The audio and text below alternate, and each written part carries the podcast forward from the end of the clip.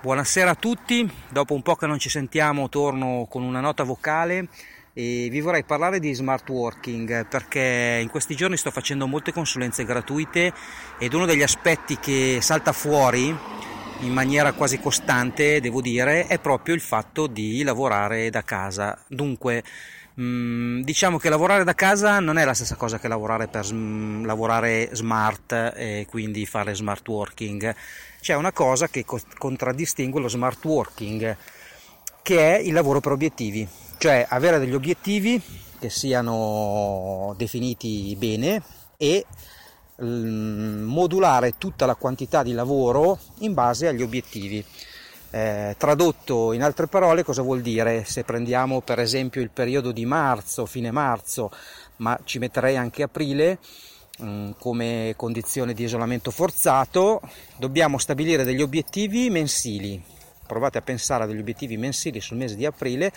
Un obiettivo per essere tale deve avere una scadenza e qui è facile, ve la do io, fine aprile, deve avere anche una quantificazione numerica, quindi per esempio fare 5 telefonate a dei possibili clienti. Questi obiettivi mensili devono, devono poi essere declinati nelle settimane e una volta fatto ciò per ogni obiettivo settimanale, diciamo così, devo andare a definire le azioni giornaliere che faccio per raggiungere l'obiettivo. Quindi dovrò dire il lunedì cerco i numeri dei miei clienti e lo faccio a quest'ora e inserisco questa attività nella mia agenda e così via.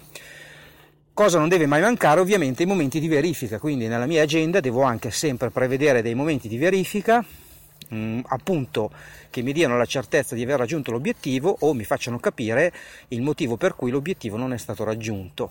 Ultimo suggerimento che è però discriminante per far sì che questo strumento del lavoro per obiettivi funzioni, quando definisco le attività, non tanto gli obiettivi, ma almeno le attività, devono essere azioni che sono al 100% sotto il mio controllo.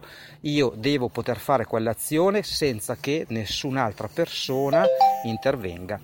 Eh, di questo argomento ne parlerò più specificatamente su, in un post che sto scrivendo per il mio blog. Quando avrò finito metterò qui il link così lo potrete leggere. Grazie a tutti e buona continuazione, buona serata.